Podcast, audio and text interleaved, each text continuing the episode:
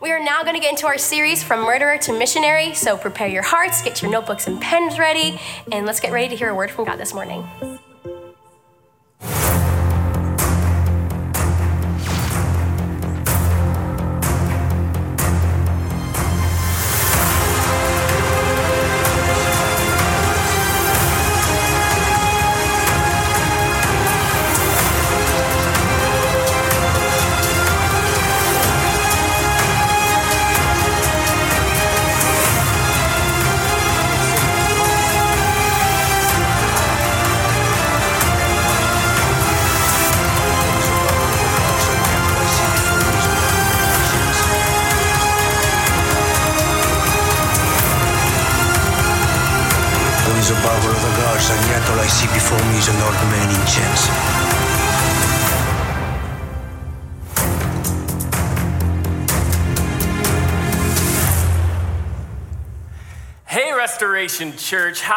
You today?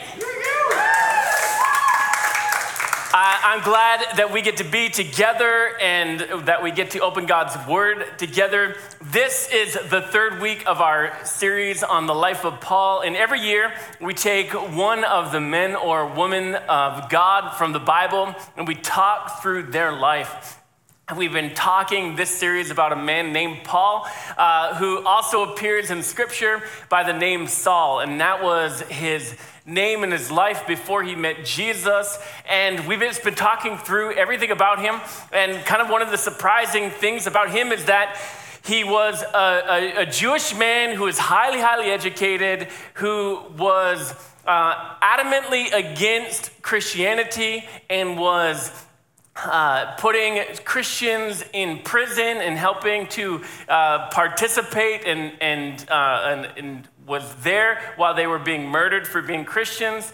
And that was his life until he met Jesus, and he spent the rest of his life telling everybody that Jesus was real, that he really was the Messiah, the sent one from God, and spent the rest of his life serving him and following him and starting churches so went from shutting down churches and killing Christians to starting churches and helping other people become Christians and follow Jesus. Amazing, amazing transformation in his life. No different than the transformation in many of your lives. It's a miracle that you've walked away from the past that you were living in to the, the present and the future you now have. A future serving Jesus, following him, saved and forgiven by him. And uh, the fact that you have a future at all is a great testimony of the good things that Jesus has done. If you're here this morning, you've never heard about Jesus, given your life to Jesus, um, even thought about Jesus, that's what we're inviting you to today. And, um, you know, you don't have to believe like us to come and participate in our services and to get involved in our church. We want to be a place where you can ask those questions, and ultimately, we hope to be a part of your story that you will have the opportunity to experience and know Jesus as we have, and, uh, and we'll get to celebrate that with you. So that's our end game. That's what we're hoping, that we'll get to introduce you to Him, and uh, no other motivation other than that. If you've got your Bibles, open up to Galatians chapter 1. And what we're going to be reading is the writings of Paul. So, Paul uh, wrote uh, a few different places in Scripture, which I'll, I'll mention later, but he wrote a bunch of letters to churches. And in Galatians chapter 1, he's writing to the Christians in the city of Galatia. So if he were writing a letter to us, he could be, you know, this book of the Bible could have been called Dover or Milton or Plymouth because um, he was writing to the people in the church in those cities. And as you're opening up your Bibles to Galatians chapter 1, just want to let all of everybody at our Plymouth location know that it's Pastor Stephen's birthday today. So go ahead and blow him a kiss if you're in service with us this morning. And uh, it's been a year since he's joined us on staff at Restoration Church, and I love him and Rinku and and their their and both their children. The one expected in November, and the and, and of course Zaylin. Well, happy birthday, Pastor Stephen. And I will not sing for you because that's not a birthday present at all. Um, now, last week we talked about Paul's conversion and the decision he made to follow Jesus. And we gave you an opportunity at the end of the service to, to, to follow Jesus, which, which many people did at our locations, which was very exciting. To, um, to uh, the main kind of the end of it was to receive your assignment. And there was, I mean, there was probably a dozen people in our services in Dover and another dozen in, our other services of people who say, Yeah, that's it. I want to receive my assignment from God. I've, I've given my life to Him, and now I want to live out my purposes for Him. And this week, we're focusing kind of a continuation of that. That Paul, when he had his life so transformed by Jesus in this three day period, and he made the decision, All right, I'm following you, Jesus. He then immediately was baptized in the Holy Spirit and received his assignment. And his assignment was to bring the good news of Jesus to the non Jews of the world, to the Gentiles. And at, up until this point where Paul received this assignment, they really had no understanding. The Christians of that day, they were all Jewish men and women who became Christians. They didn't know how it connected with people who weren't Jewish. It was just a big puzzle to them. And so when Paul came to Christ and he began their mission, you can read in his life there was a lot of like kind of touch and go areas, and we'll, we'll look at one of them today. But they were, they were a little bit unsure about how non Jewish people connected in with Jewish people and how they followed the Messiah, how they followed Jesus together in unison. What parts of, of Judaism became part of a Christianity and what part of, of, of, a, of a non Jew Christian had to connect with Judaism. And that, honestly, that's still something that people wrestle with today. Um, you know, and uh, even within the last year, I've had conversations with people like, shouldn't we be um, having church on Saturday because that's when the Jewish Sabbath is? And, and this is still something people wrestle with. Paul is very, very clear, and the apostles were very, very clear. Salvation comes through Jesus alone, not through any former Jewish law. And so, if you're trying to follow rules in order to in order to be connected with God, then you're missing out. We need to follow Jesus in order to be connected with God. And there's a big motivation in our life, and there's a big, uh, there's a big freedom that comes from that. And if you need follow up, go back to last year in our Grace series for further study on that. Well, Galatians chapter one, I want to read uh, starting at verse number 13. Again, this is Paul, the guy that we're talking about. This is his writing and a part of his letter to the church in Galatia. And he says in verse number 13, You know what I was like when I followed the Jewish religion, how I violently persecuted God's church. I did my best to destroy it. Pause right there. He was unable to do that. And any spiritual force or any person that tries to come up against the church and destroy it will never succeed. I've said this, and so far nobody's proved me wrong, and I don't think there's any way to prove me wrong. But since the day of Pentecost, where 120 believers were baptized in the Holy Spirit, and the church grew from 120 people to 3,000 people in a span of about an hour, uh, from that day forward, despite all of the persecutions and all of the attempts over history and all of the genocides and martyr and uh, martyrs and everything that's happened, I don't believe the church has ever has ever decreased in number since that first day of Pentecost. The church has always increased. There's always been more believers, no matter what government has stand against it, whether it was the Romans, whether it was Nero, whether it was um, uh, you know, an, uh, an, African dictatorship, whether it was a Cuban dictatorship, nothing has ever stopped the church from growing, and nothing will ever be able to destroy the church. If you're a Christian and you go to church, that gives you a moment to just pause and rest. we can relax a little bit. We can be diligent, we can be watchful, but we can relax a little bit no matter what persecution comes, the good news of Jesus will always keep moving forward. It will always keep moving forward. I'm gonna really run out of time here if I do that much more. Verse number 14 I was far ahead of my fellow Jews in my zeal for the traditions of my ancestors. He wasn't someone who just said he was Jewish, he diligently followed it.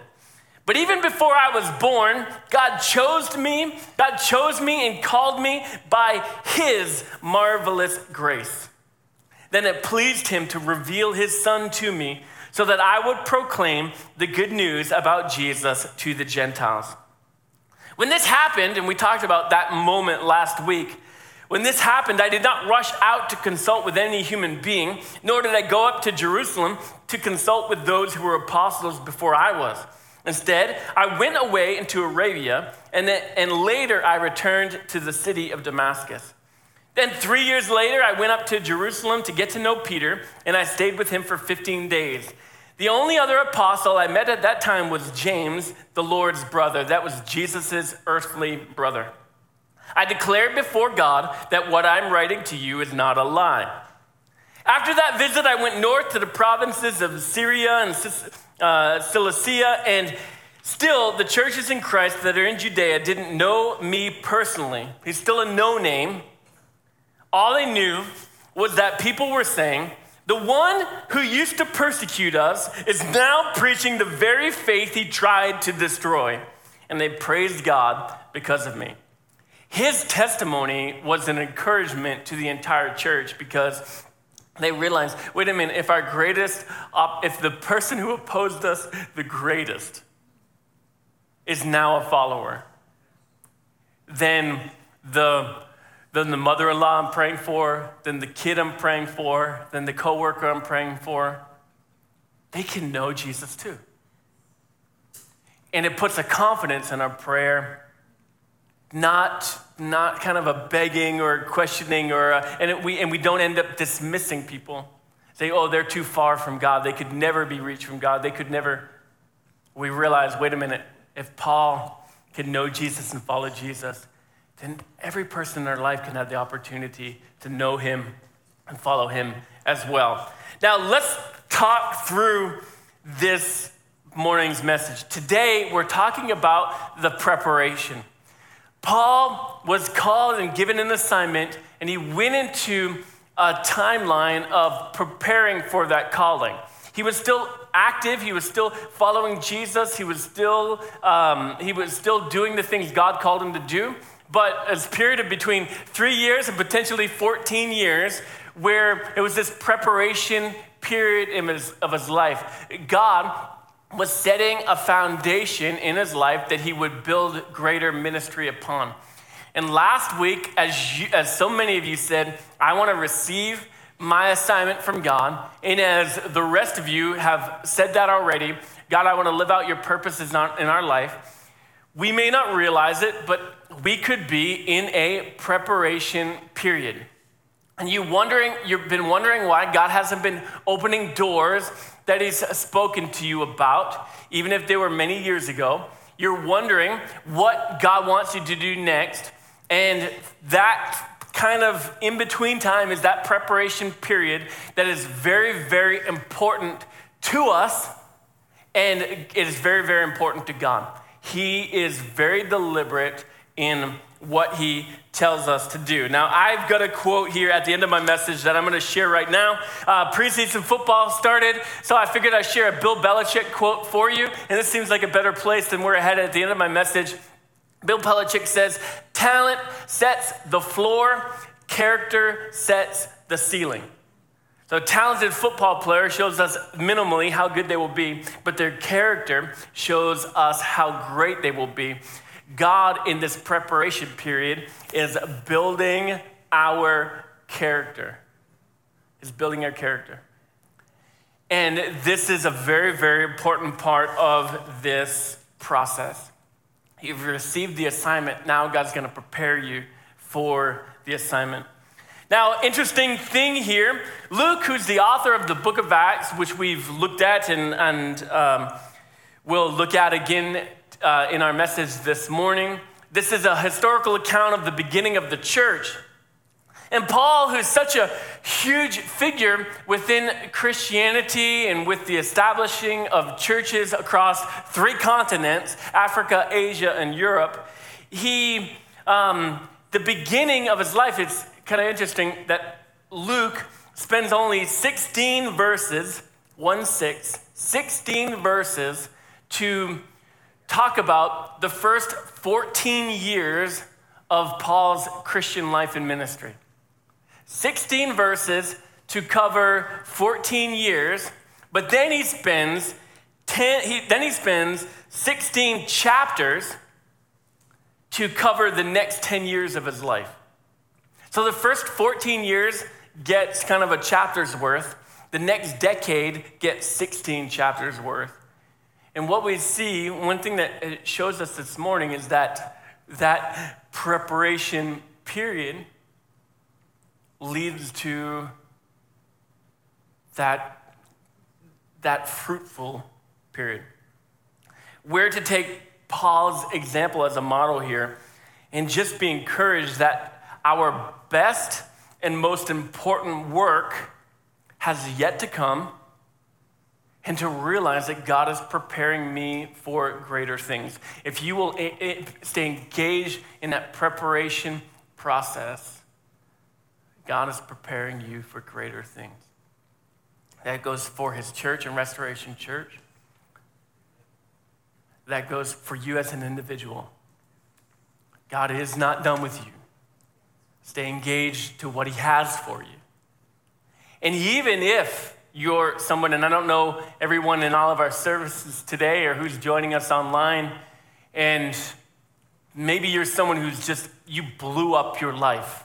You received your assignment, but your character wasn't very high, and you blew up your life. And now you're looking at, looking at everything lost, looking at your life with regret. I just want to tell you God's not done with you. His callings and his giftings are irrevocable, He doesn't take them back. And so if you'll step back into that preparation process, He'll begin to heal, He'll begin to clean up, He'll begin to help, He'll begin to restore you back into that assignment. So, a couple things about the preparation period that I want you to know and you can write down and you can remember. We look at Paul's life. One thing that we begin to see is that deep roots lead to amazing fruit. Paul accomplished traumatic, spectacular things over his lifetime, which was cut short because he was martyred, he was executed by the Roman government. But in his life, he wrote 13 of the New Testament books.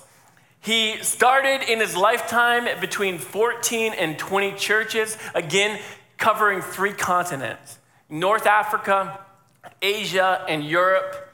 And he raised up many great leaders. Some of the ones that you may have heard of are Timothy, Epaphroditus, uh, Silas, and Titus. Raised up leaders who, who continued his work after him and who multiplied his work. Now, in his life, though, Paul experienced many terrible things. And he lived through those things because of his desire to tell others about Jesus.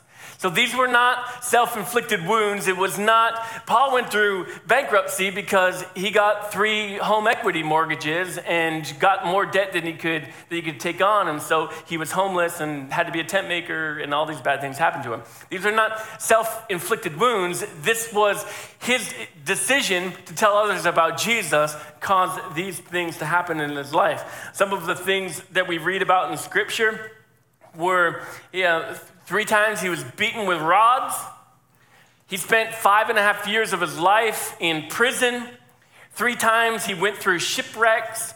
Uh, one time he was assaulted with stones, with rocks, as they tried to stone him till they, they did think he, they killed him, and they left him at that point.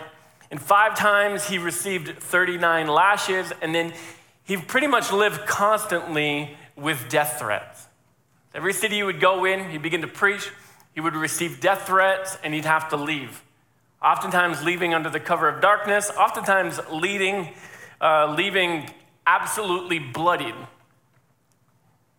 How did he manage to live through this without becoming bitter at God, without walking away from Jesus and say, hey, I understand you called me to do this, but you didn't tell me it'd be so hard.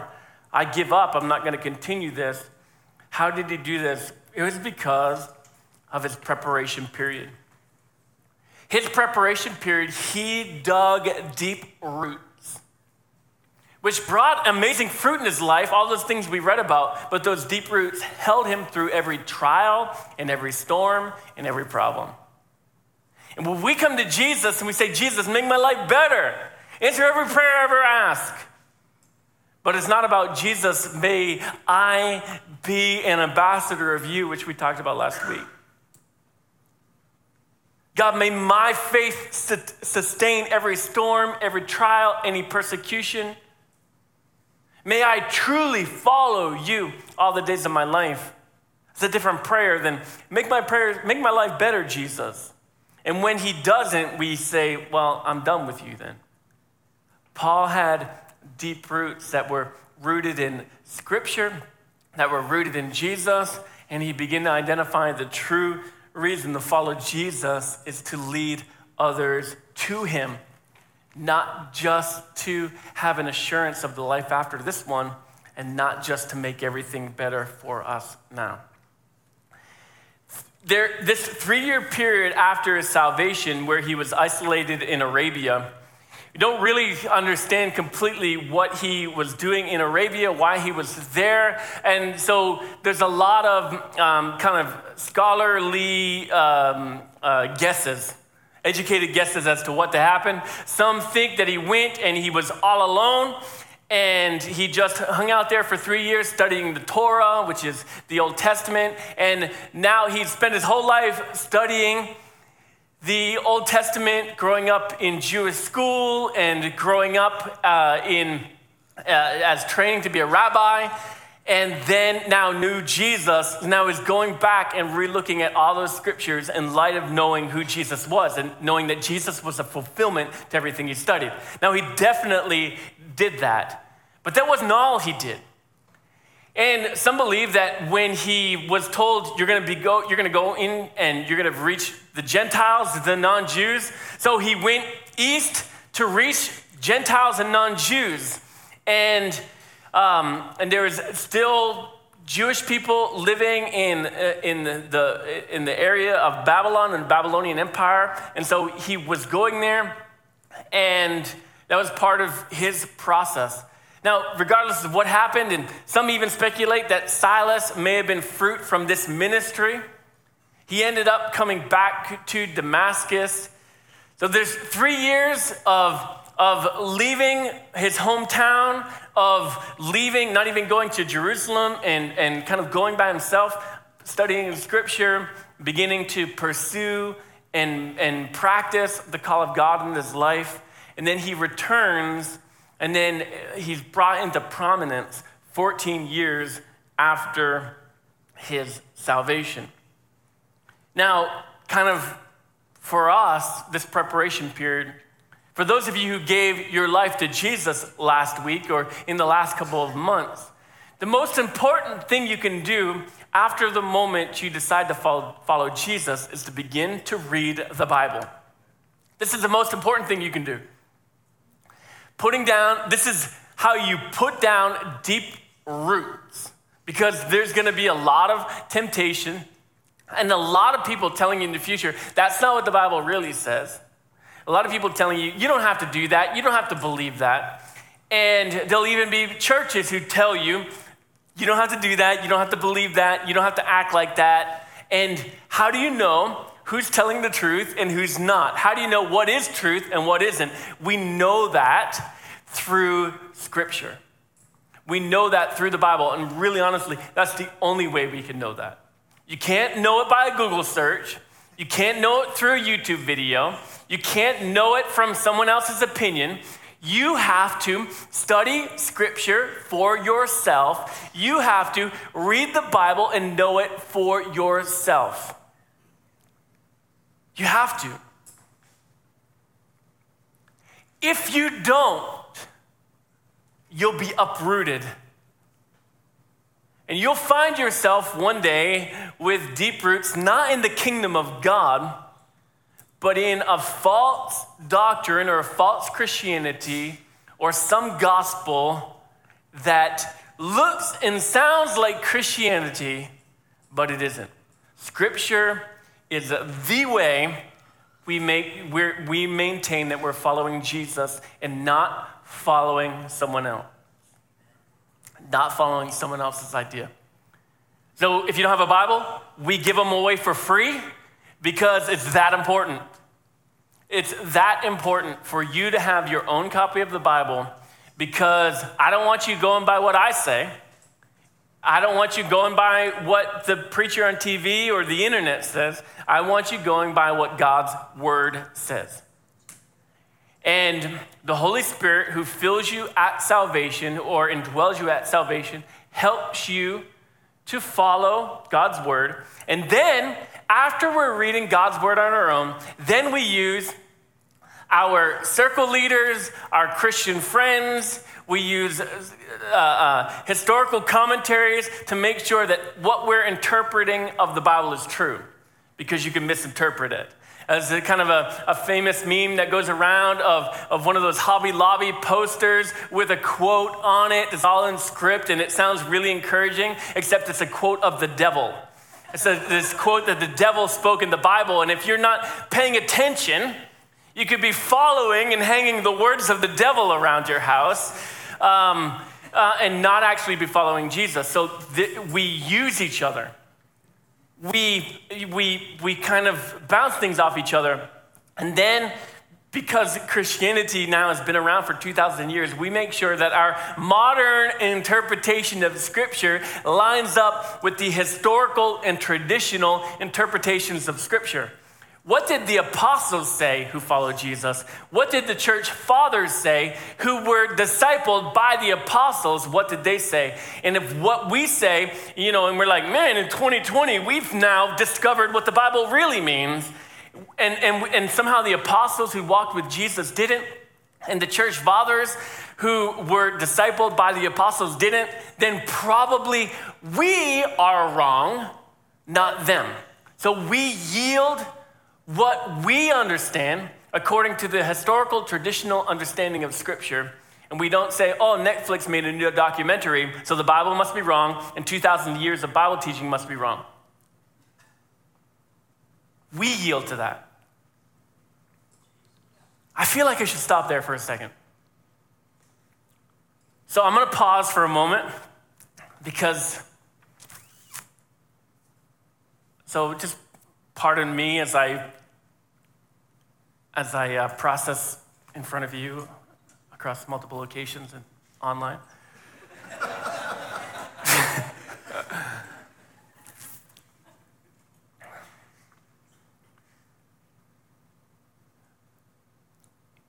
Paul, in his writing, talks a lot about false doctrine. False doctrine is coming to understanding about Scripture or a belief in something that's not true. So, a false doctrine, one that's not necessarily controversial, but it's like about angels. So, you'll have church people who say, when you die, you go to heaven and become an angel. Well, that's a false doctrine. That's not true. Nowhere in Scripture does it teach that. Um, uh, you know, something people say is that when someone passes away, oh, God needed them in heaven. Well, that's not true. That's a false doctrine. Some people say, you know, that um, God wants you to be rich and he's gonna, you're going to drive the nicest cars and have the best brand name clothes. And well, that's not true. That's a false doctrine. Conversely, some people say that if you truly follow Jesus, then your church would be small, people will hate to come, and you will be poor. Well, that's not true. That's a false doctrine. And we, through studying scripture, and, and I'm not perfect, we're not perfect, but it's when you yield yourself before the Bible. You say, Search my heart, O God. See if there's any anxious or impure thoughts in me. Create in me a, cure, a clean heart. Rebuke me, correct me. Spiritual leaders in my life, rebuke me, correct me if I've gone off course. Then we stay on course. But when you isolate yourself and say, I don't need church, false doctrine. I don't need to be a part of an organized religion to follow Jesus, false doctrine.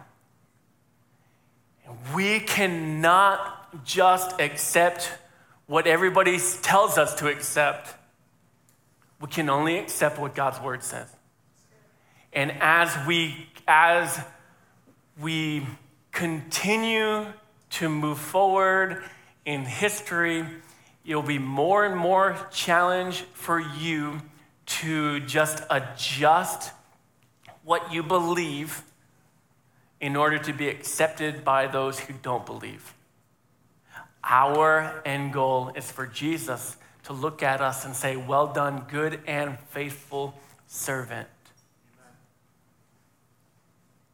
If Paul were to adjust his message to avoid his beatings and his imprisonment and his ultimate martyrdom, he would have had to tweak his message by saying this Jesus is one of many ways to heaven, which is a false doctrine. He can't, you can't yield, you cannot change your doctrine to be accepted amongst society because once you do, you've distanced yourself from God. You've gone on following a path that's not following. You're following something. It looks religious. You're using the name of Jesus, but you're not following Jesus. We'll continue. I'm going to roll through this quick. Second thing here diligence leads to discovery, Acts chapter 11. 14 years, Paul's just kind of serving, preaching in his local synagogues. And then, amazing thing happens. Uh, verse number 25 Barnabas went on to Tarsus to look for Saul. Barnabas had met Saul later, on, later uh, er, earlier in history. He was the one who brought Saul, who brought Paul to Peter and to the disciples to introduce them and make that acquaintance because nobody wanted to nobody wanted to take the risk by admitting that they were actually a Christian because again Paul was killing Christians. So you're not going to bring this guy who's known for killing Christians, hey, here's all the leaders and here's their home addresses. Here, why don't you come in? And he just comes in with with a shank. He's like, "Oh, apostles, I've been waiting for this moment. It's a joke. I'm going to kill you." And then he just like kills them all. So they were they were a little bit skeptical. But Barnabas, who is this great elder statesman in the church, trusted Paul, put his life on the line, and then risked risked it all to come and introduce him to others. Well, fast forward years in the future, he knows he wants Paul on his team. Hey, I've got this ministry assignment. I want Paul. I'm going to go find Paul and bring him with me. This is what happens. And then he brought Paul to Antioch, where they served for a year together. And then they began their missionary journey. And I think we're talking about that next week or the week after. Diligence leads to discovery. First, it's discovered by you. You prayed last week, God, I received your assignment. And now this week, you're like, I still don't know. That's okay. You just be diligent in doing the things God calls you to do through reading scripture, through praying with other people, through joining a circle, through serving the church. Just that diligence of saying, oh God, I'm just going to be busy. I'm going to do what you called me to do. Uh, Ecclesiastes 9:10, whatever your hand finds to do, do it with all your might.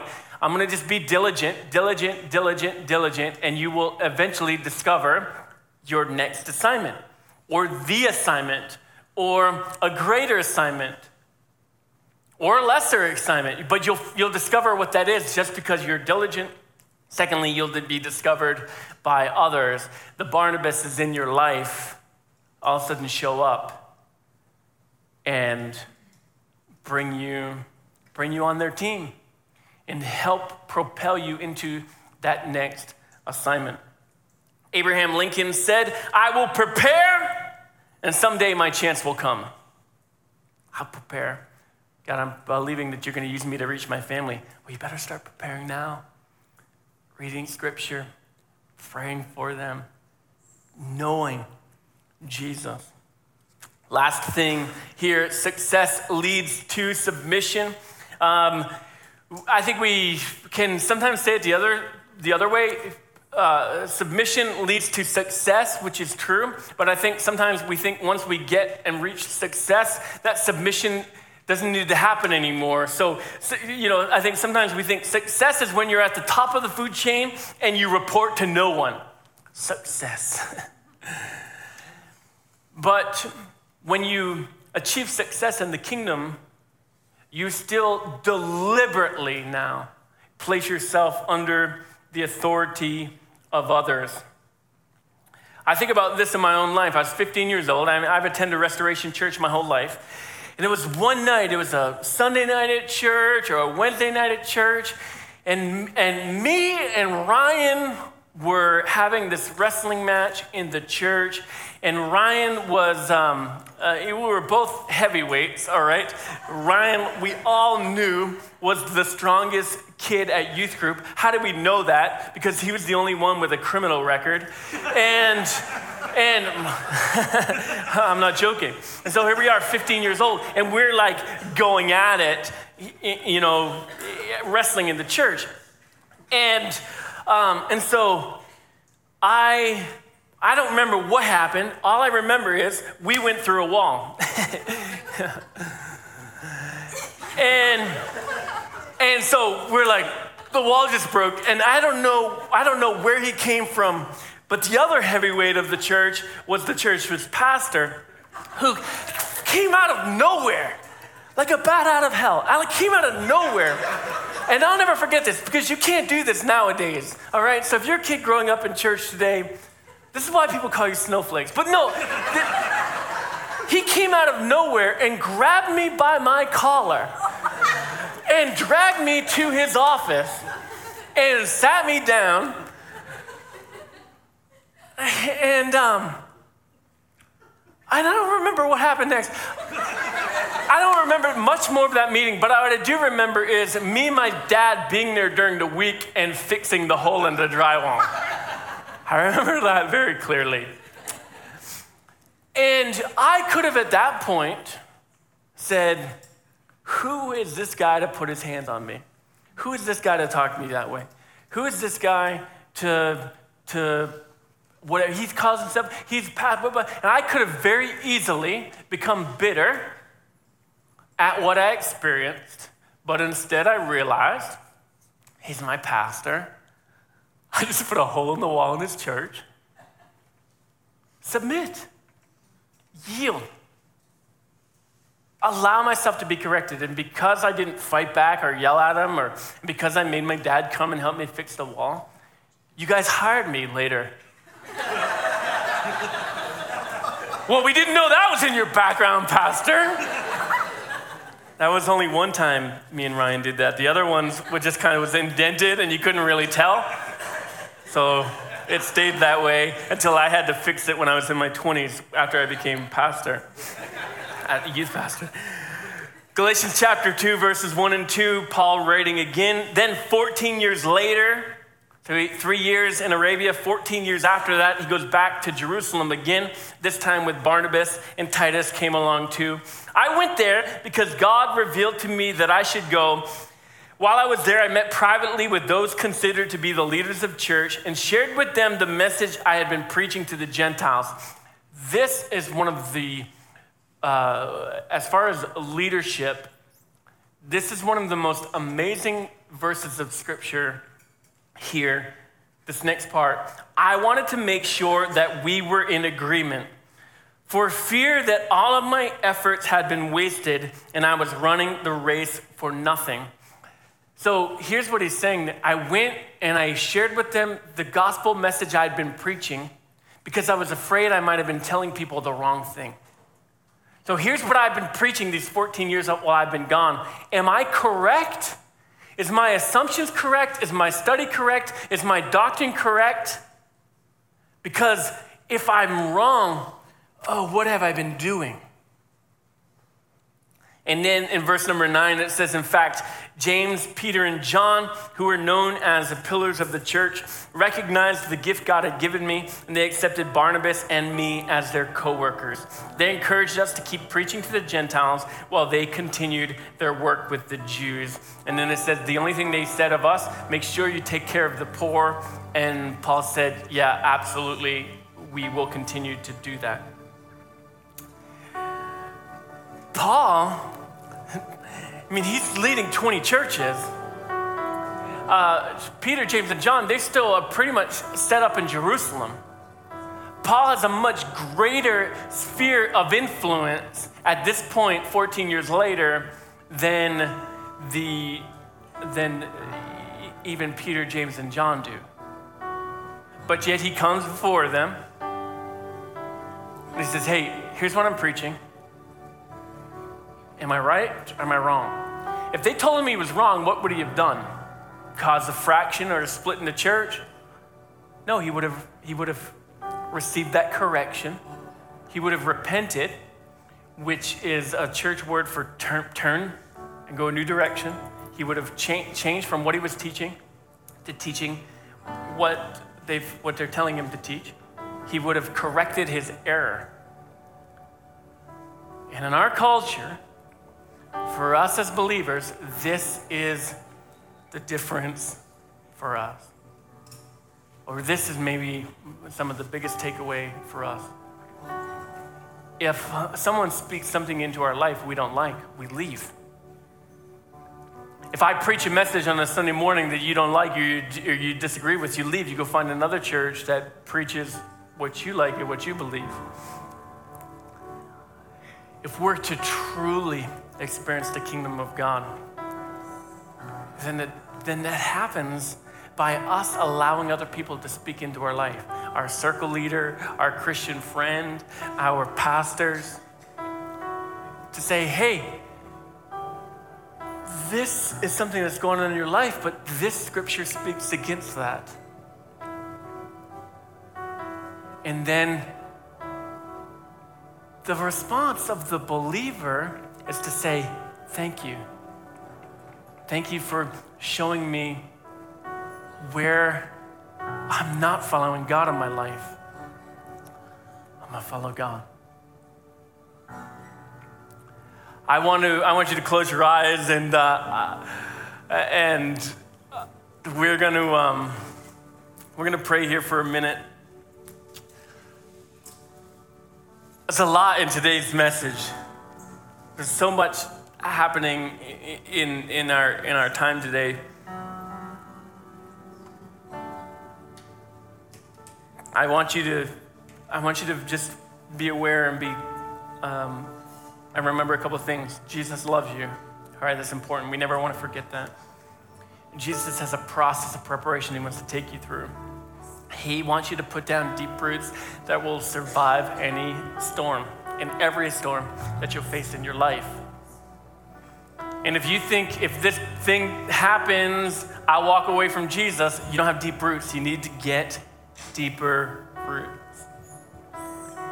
And, and part, of, part of that, part of Him ultimately re- releasing you into that assignment that He has for you is having other people that can speak into your life. Who are those people for you? If you're going to divorce your husband or divorce your wife, and the people around you are saying, I'm so proud of you, I'm so happy for you, um, those aren't the people you want speaking into your life. Because even if it is biblically acceptable the divorce you're going to through you want people who are there to mourn with you and help you, not who are cheering you on because that's something difficult, but just within a Christian relationship, husband and wife. I'm leaving my wife, and then everybody's posting on Facebook, you go girl, or that, that, you know, hey man, that's awesome, let's hit the bar, let's, you know, um, you, you just want to be thinking, who are the main inputs speaking into your life? Jesus, we love you. We yield ourselves to you. we yield ourselves before your Bible and Scripture. We want to follow you. We want to follow your word. We don't want to follow our own opinions. We don't want to follow the opinions of, of society. We don't want to follow a false doctrine. We want to truly know you and truly follow you. Correct us where we're wrong, correct us where we're in error. And God, I just pray that our preparation period, whether we're 15 years old sitting in our pastor's office, whether we're, um, you know, in, in Arabia, whether we're in a, a Bible college, whether we're um, in just a dead end job, God, that preparation period, our roots will grow deep. And God, the deeper they get, the, the greater storms will survive. And God, the, the, the amazing fruit that will happen as we'll see others come to know you, as we'll see people enter the mission field, as we'll see this world change. In Jesus' name, we pray. Amen. Will you stand to your feet? We, um, we're just gonna sing just for a minute um, and just allow you to have a moment, just talk to God where you're at. And then Pastor Jeremy